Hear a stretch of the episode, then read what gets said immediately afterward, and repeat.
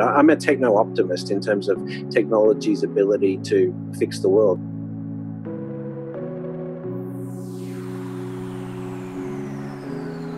Hi, I'm Holly Ransom, and welcome to Coffee Pods, a podcast devoted to fueling your difference. Here at Coffee Pods, we have a simple hypothesis that in the mere amount of time it takes to share a cup of coffee with someone, we can tap into a lifetime of experience. And that's exactly what we aim to do here at Coffee Pods to give access to some incredible individuals who've marched to the beat of their own drum and who are willing to share their advice, their highs, their lows, their insights in order to help give each and every one of us the toolkit and the inspiration to fuel the difference that we're trying to make in our own lives, communities, and organisations. Coffee Potters, we're jumping into the future today and we're doing it with Brett King. Now, Brett King is a futurist. He's an international best-selling author, keynote speaker, startup founder, commentator, and host of one of the world's most popular fintech podcasts, Breaking Banks. And banks are what we're going to be talking about a fair bit today, or the financial service sector in general. Brett spent years working across international institutions in this space and is fundamentally of the belief that they need to rapidly transform. In fact, he's gone as far as launching his own disruptor, a mobile bank called Moven, which he'll talk to you all about. Now, Brett's advised the Obama administration on the future of banking. He's spoken in over 50 countries in the last three years on this topic. He's given keynotes for Singularity University, The Economist, you name it. And I think you'll really enjoy his insights around what it takes to drive transformation inside large organizations, what mobile and other technologies mean for the future of customer experience, and what each and every one of us with our eyes to the future need to be paying more more attention to in order to be future proofing. Without further ado, here's Brett King. You've got so many strings to your bow that I'm actually not sure where to start. But I guess we're reading and preparing for this, and, and when we've spoken before, there's quite a common thread about disrupting financial services. You're you're writing um, your own work with your um, the CEO and founder of Moven, your incredibly popular fintech podcast Breaking Banks. I'm interested for kind of the the origin. What was it that piqued your interest in this space originally? Well, no, I started years ago as a technologist. I started in coding and then um, you know transitioned. I had a sort of a unique set of skills, um, and this was back when I was in Oz.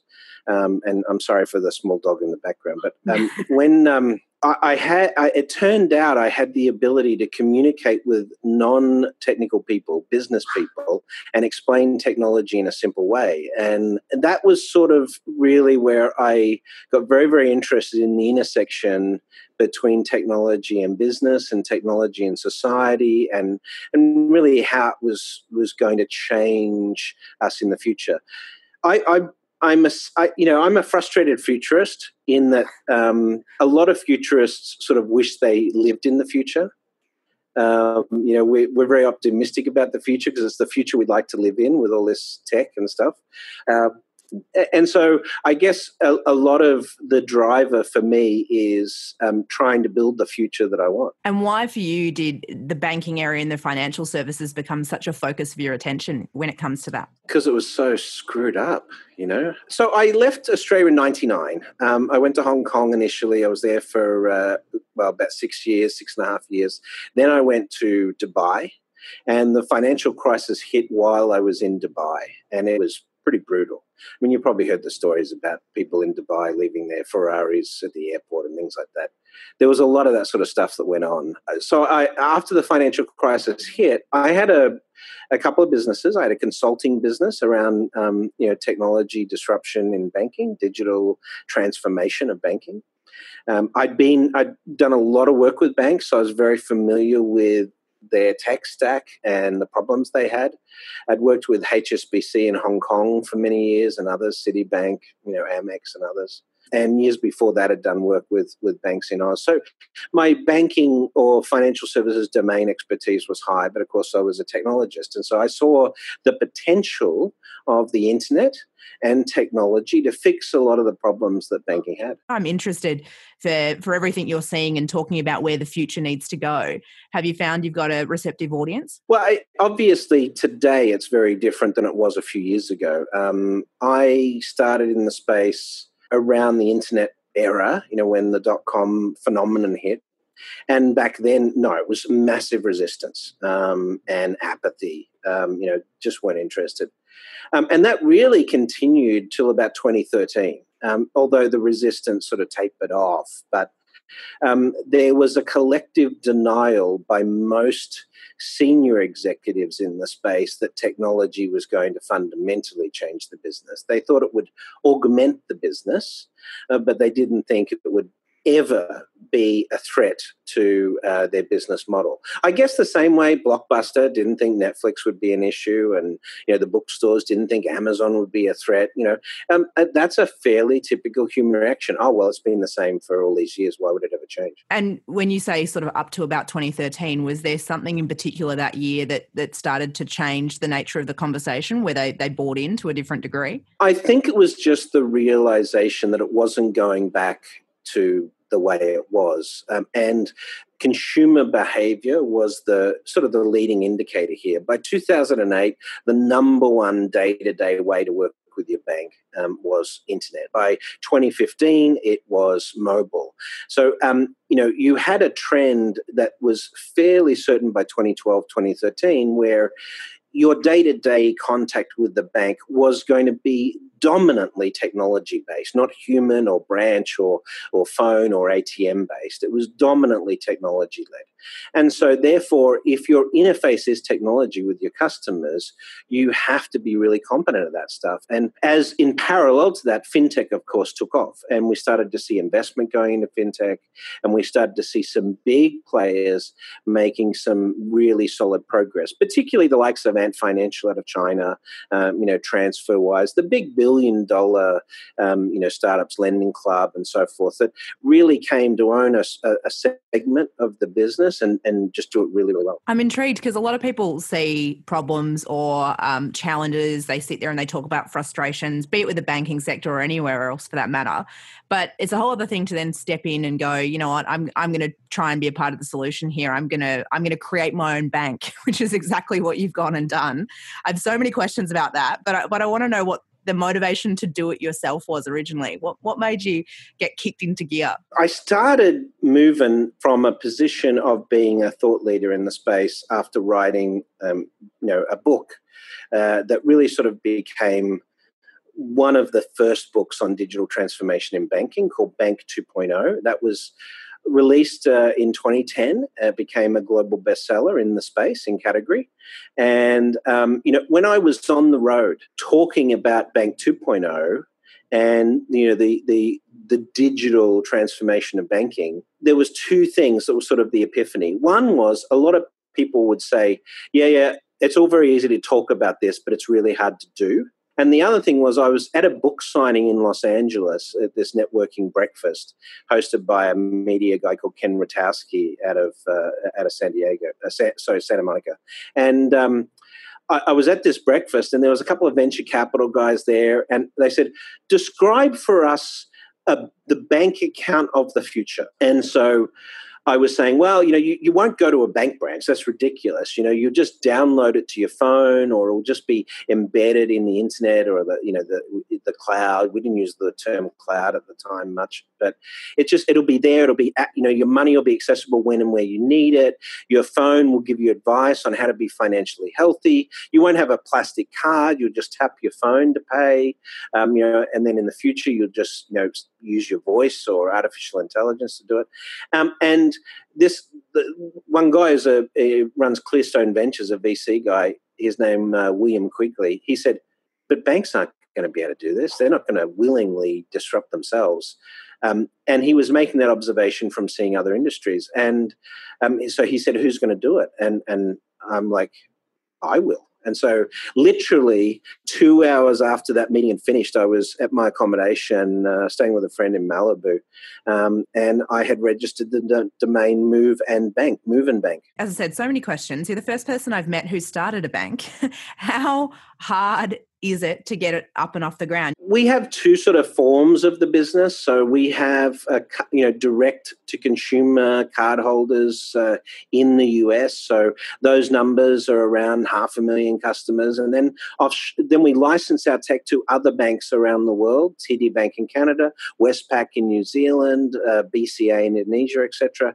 And so collectively, there's about five million uh, users on our platform across uh, you know six geographies right now, but a couple of new geographies coming online over the next few months. So it's sort of a distributed uh, approach um, in terms of the day to day platform. But yeah, I mean, um, you know, we we started here direct to consumer in the United States. The the most um, challenging part of starting a bank is the fact that it's a regulated business and so a lot of the things that we wanted to do that we des- how we designed our bank we were the first that had ever done it for example you know we allowed you to sign up in a mobile app and that was in 2012 when we we launched that and no one had ever done that anywhere. And so, you know, we were the first mobile app to allow you to open a bank account in an app. And so the regulators were like, how could you do it without a signature on a piece of paper, you know? And so we had to prove to them that our process of identifying customer was just as robust as someone walking into a branch with a fake driver's license and pretending to be Holly Ransom, right? I can imagine that would have uh, there would have been a lot of conversations. Was it easier than you might have anticipated to get the regulators on board? Where were your barriers to being able to um, achieve the vision that you had? So, mostly it's about getting to the right person and having a very open, transparent conversation about what you intend to do and asking them for permission to try you know that's the that that's the the trick to it banks in general treat the regulators as someone they have to be very careful of because they could get in trouble. And so they've developed this approach of, well, what do the regs say? No, we can't do that. We won't even try. Right. Mm. Um, and whereas fintechs and startups, they were like, well, of course we're going to try this. Um, and there's two approaches. They either will go and say to the regulator, hey, we want to try this. Are you guys willing to let us try it? And if it works, let us continue to do it. Um, or they'll just do it and then wait for the regulator to say no, like, for example, in the case of Bitcoin.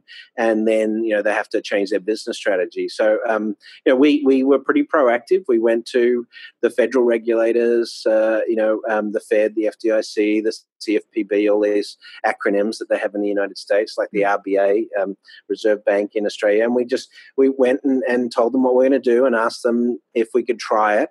And our approach was, look, let us try it with 10,000 customers. Um, we'll give you progress reports all along the way. If you've got any concerns, you let us know. We'll modify our strategy, but let us try it. And if it works, if it's not, if it doesn't um, risk customers financial health or it doesn't risk the market, then um, we hope you'll let us continue to do it. And, and linking back to a comment you made earlier around one of your strengths being about your ability to communicate effectively about technology. How important do you think that communication piece is when it comes to innovation and trying to get engagement and traction for new ideas? Well, one of the key things is getting buy-in, you know, from the various stakeholders. And human nature as it is doesn't particularly like change. You know, most people don't like, particularly in their life where they're comfortable or in their job, they don't like to think that suddenly all of that's going to change and they're not going to have a, a reference uh, by which to, to work things out. And so helping people go through that process of understanding A, it's inevitable, and B, the only way you get to play in this new world is by willingly participating in it or being displaced, you know? Um, and so, I mean, I'm, I, I've been, uh, before I started Moven, I've been this guy that's been out there talking for 20 years about how technology is inevitably going to change the way you do your business and talking about how to adapt to that. And um, you know, I guess I just I, I, you know I'm passionate about the fact that the world can be a better place if we use technology in the right way. What do you think are some of the most important tips that you've got for leaders listening who are in that struggle? In an organization trying to mobilize change, what, what advice have you got for them? Well, it's very hard to really get anything done unless you've got senior executive buy-in. You know, and I'm talking board level CEO, um, you know, if you're in a bank uh, or a retail bank, for example, the retail exco or executive committee, as, as we, we call them, it's very, very hard to really accomplish anything meaningful unless you've got the senior exec buy-in. So, uh, you know, for a lot of managers, then you know, um, we call them the the uh, and I executives. You know, they've got and innovation in their title. You know, or um, you know, the, the the head of innovation or the VP of innovation, as they have them out here they've got this division that's supposed to create innovation. But really, the reality is, unless the CEO really buys into it and endorses it, unless there's a systemic approach to it in the organization, then you know you can only do fractional stuff. You can get an app out, maybe a new app or a new feature or something like that, but you can't make the organization be more innovative as as one guy running an innovation department because essentially, um, you know, it's like trying to turn the ship, you know, and um, mm-hmm. uh, you know these banks are like big you know oil tankers in the ocean they take a long time to turn and they've got a lot of momentum and um, you know the startups the reason they're so successful at innovating is they're more like a speedboat in that analogy. They can um, you know they can pivot very quickly because they're just not married to the same processes. In banks one of the big problems you've got is it's not just the fact that you've got people who are used to doing things a certain way, but you've actually got systems, you know, mainframe systems that were built 30, 40 years ago that have essentially hard coded these processes into the business. So you don't have to just change a process or just change the culture. You also have to change the underlying technology because for example, it says if you're applying for a bank account, you must have an application form that has these details, and um, that's how you do it. You know, if you want to apply for a credit card, then we need you to submit this information to plug it into our engine so it can spit out the at the other end that uh, you you're not a bad credit risk. But the reality is, we could approach that in a you know a thousand different ways today that are a whole lot better than asking you to fill out a form. Absolutely. I mean, when you go into organisations and you're trying to get that that buy-in uh, for understanding the urgency for change and really needing to be thinking about how they're picking up this technology piece and running with it. What, what's your favorite data point or or anecdote that points to the technological change that's going on in the world or where it is the future's heading that you kind of use to almost shock them into gear? Well, you know, I, I mean, I use a few different stories. Um, you know, I do tend to, uh, uh you know, I've been on the speaking circuit now for a decade uh, talking about this stuff um, in in front of some you know quite significant audiences, and so you do hone the storytelling capability, which makes the uh, the message easier to deliver. But probably the key one. Uh, that I give, which is really the first uh, chapter of Augmented, you know, my my not my current book, but my last book, before that, uh, is the story of technology disruption over the last 300 years. When you look at the printing press, you look at the steam machine, you look at railways, telegraph, uh, telephone, um, you know, internet, the production, you know, uh, production line on the factory floor, etc. When you look at all of these technology advancements or innovations, the one thing that is absolutely clear is that in the last 300 years, technology, no one has ever been able to stop technology from being disruptive. Um, and the number of businesses that have successfully maintained their business model in the face of technology disruption is exactly zero. When you look at it in that way, if you're saying to me, but we're different, there is absolutely no historical evidence to suggest that would ever be likely, right? So, as a result, if you accept the inevitability of technology change, then you have, you know, the better path is not to say we're going to fight it until we're displaced or put out of a job or out of business. Um, the better way to approach it is say, all right, how can we leverage this technology to proactively change our business? Absolutely. And in Augmented, you talk about um, four key disruptive themes AI, experience design, smart infrastructure, and health tech. What are some of the extraordinary ways that you see those four frontiers changing business as we know it? Well, I think you know it's going to change more than business. I think it's going to change the way we live. I mean, just mm-hmm. um, you know, health tech's an obvious one. Um, you know, the, two there's two portions. This one is uh, diagnosis and increasingly, uh, you know, competent artificial intelligence and algorithms that can diagnose uh, you know the different data points to determine if you're sick or you need treatment so that's one piece so things like um, you know we might start off with a heart rate sensor that we wear in a smartwatch but then we marry that with artificial intelligence, and now you've got something that can predict whether you're going to have a heart attack.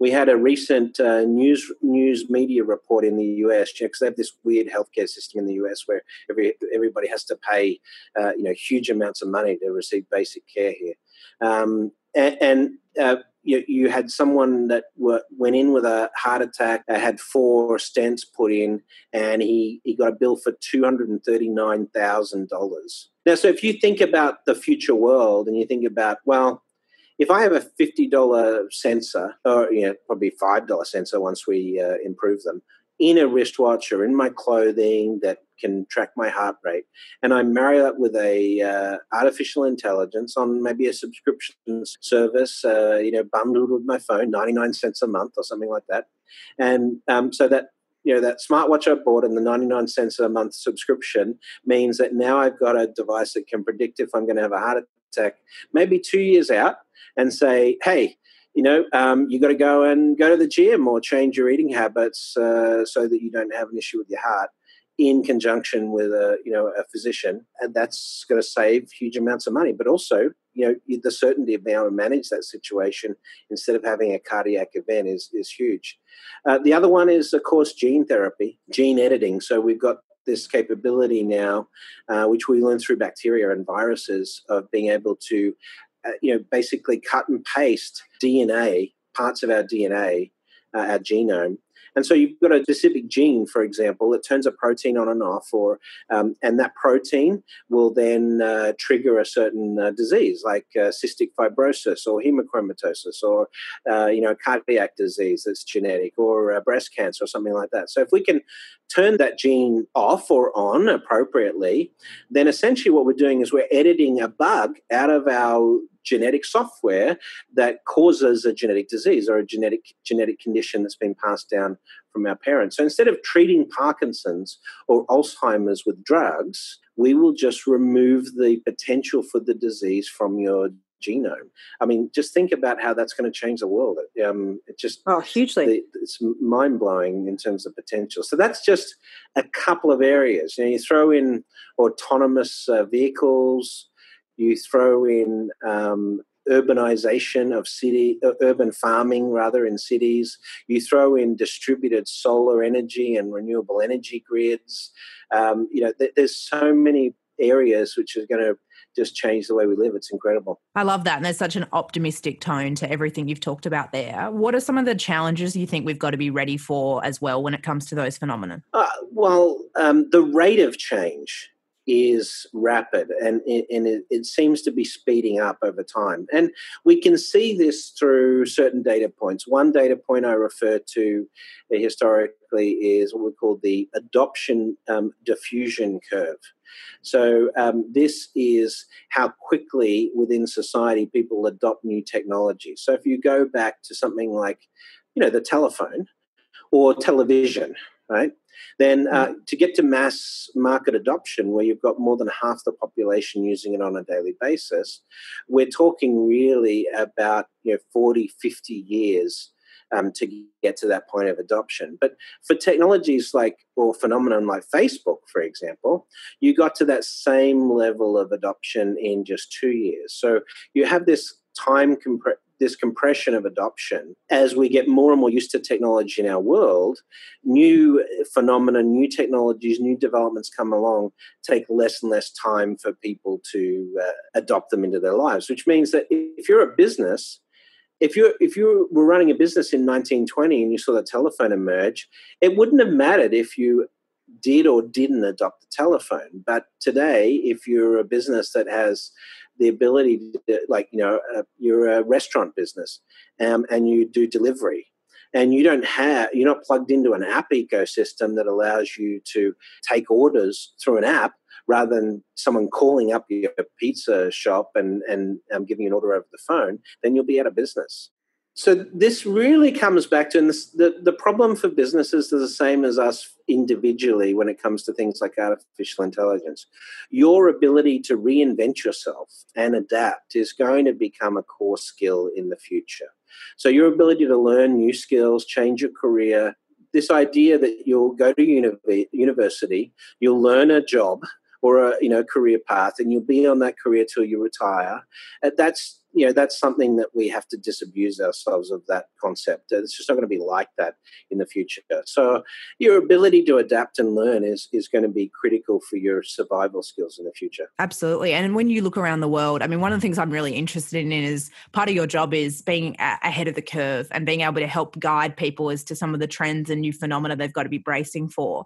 What do you do to stay alive to what's going on in the world? What do you read? Where do you intentionally kind of take yourself so that you're continually at the cutting edge and across where the world's going? Uh, you know, I'm, I'm a bit of a sci fi geek. So sci fi is great in inform, informing sort of longer term trends, sort of 30, 50 years out. So I'm a big fan of, uh, you know, sci-fi authors in the space. Um, you know, one, you know, guys like Ramez Naam, who run the, won the Philip K. Dick Award a couple of years ago. Very practical, uh, pragmatist in the in the energy space. Has recently been in Australia talking about how Australia is the the best possible market to develop solar energy um, in the world, and it's just so frustrating to see the lack of uh, progress there.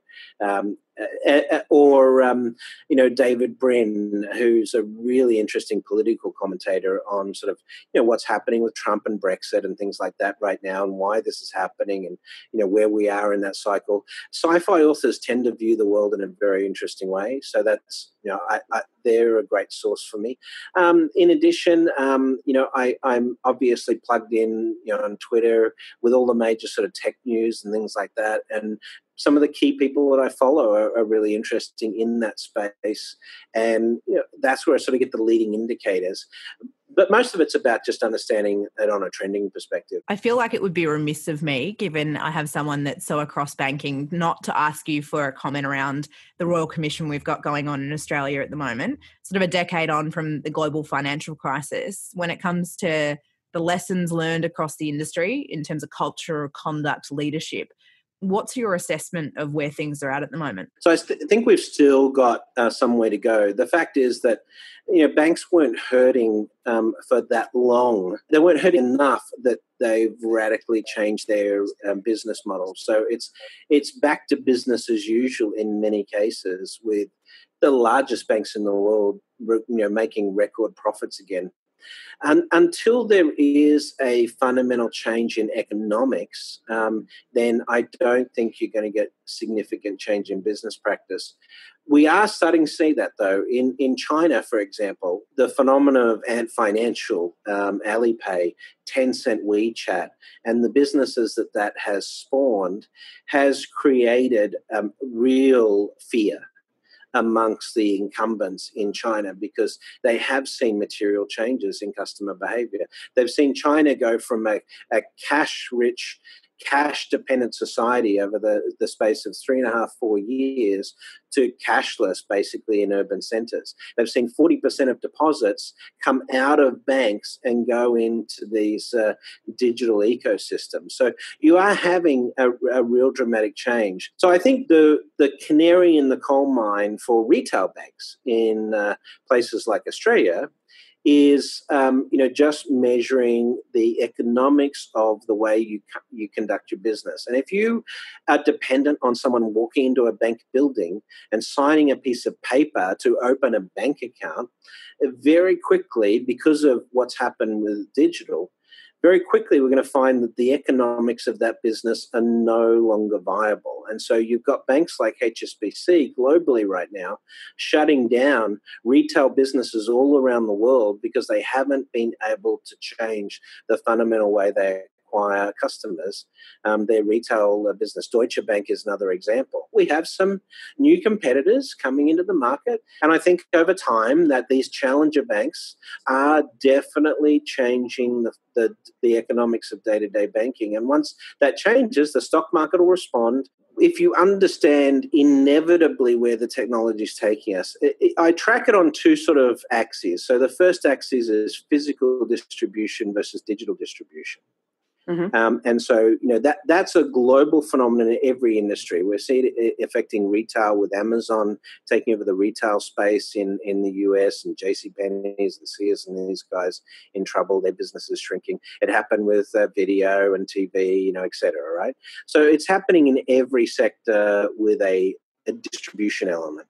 Then the second axis is friction, the amount of friction it takes to access a product or get a service. So, in banking is one of the highest friction businesses because of the the risk and compliance and, and regulation around that. So, digital is attacking the friction. So, you go from a high friction environment to a low latency, low friction, super low friction environment where you can get access to credit, move money instantly based on a technology solution. So, if you were to put those two axes on a graph, then you know, and you move up the graph, where you're getting to is a completely digital distribution system with very low latency, real time solutions around your money.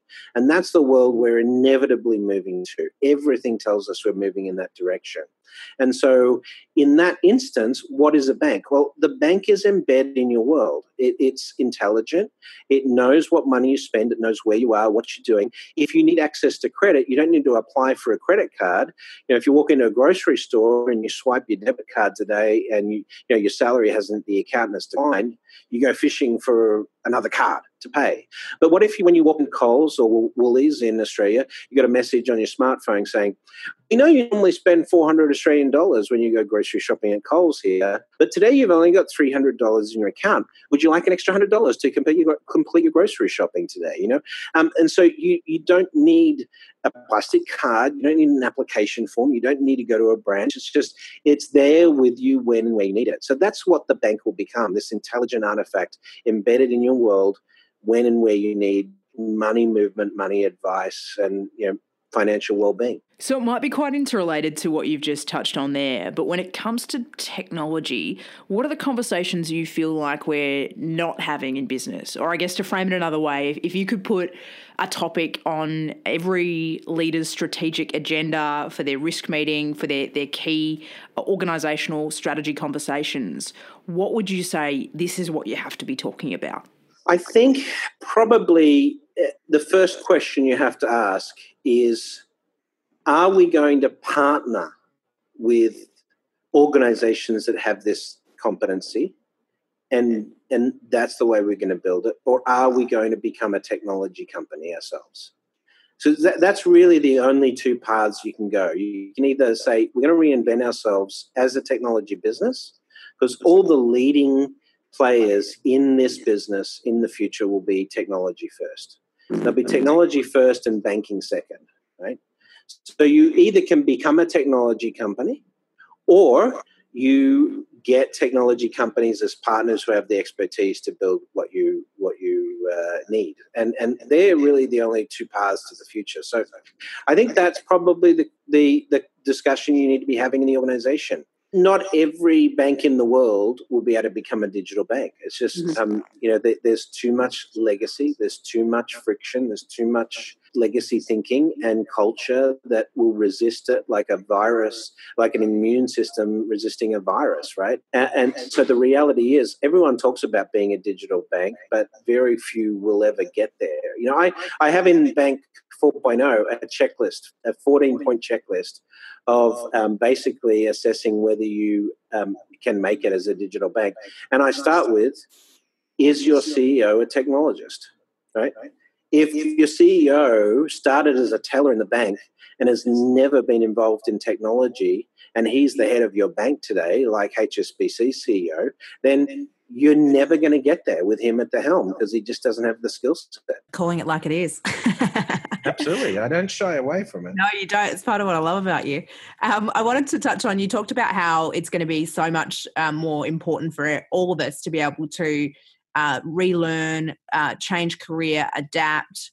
Uh, I find that you've led a really entrepreneurial career. I'm so impressed by the different directions you've taken it in, your expansion into, you know, consulting, writing, podcasting, uh, keynote speaking, you name it what's one bit of advice you've got from your own career that you'd offer to people who are thinking about that idea of lifelong learning um, and adapting and changing in line with the times that we're living in?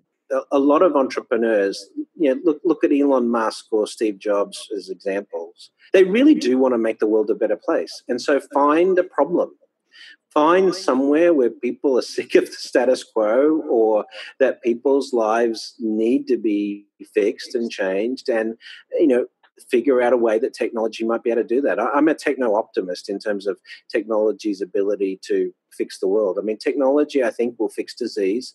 It'll remove disabilities, remove poverty. It'll make sure it, will give everyone an education. These are the this is the potential that technology has for the world. So what you're going to do is find a problem and and figure out a way that technology can solve it. And final question: I'm very grateful for your time, and I found it absolutely fascinating being able to talk to you at length about the work that you're doing and the trends that you're seeing.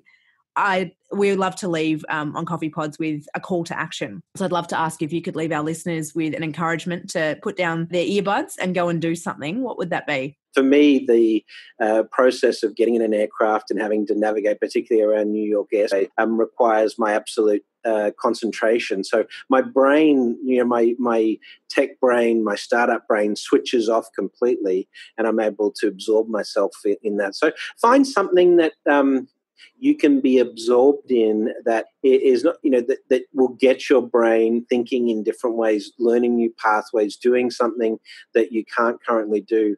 Go out and, and learn a new skill. Uh, you know I, I think that's an important factor for ongoing happiness is that ability to absorb new information and and you know achieve new things. Sort of that step in the direction of what you were talking about earlier too. If you can learn comfortably new skills then you'll be comfortable you know learning new jobs and stepping into new careers and taking on new challenges um, which as you said is sort of one of the best ways we can future proof ourselves. Absolutely. So yeah learn to code or I don't know, um, you know, learn to fly a drone. Um, you know, just do do something. You know, just go out and learn something new. Brilliant. Well, Brett King, thank you so much for joining us. For those who are looking to connect with you or are wanting more information about what you're doing, where can they find you? So, of course, you can go to brettking.com is my uh, primary uh, bio website. You can check me out on Twitter at Brett King. Uh, Brett author on Facebook. And of course, go to my uh, new book, uh, check it out on Amazon, Bank 4.0, um, or go to my website, bank4.0. That's bank for dot0.com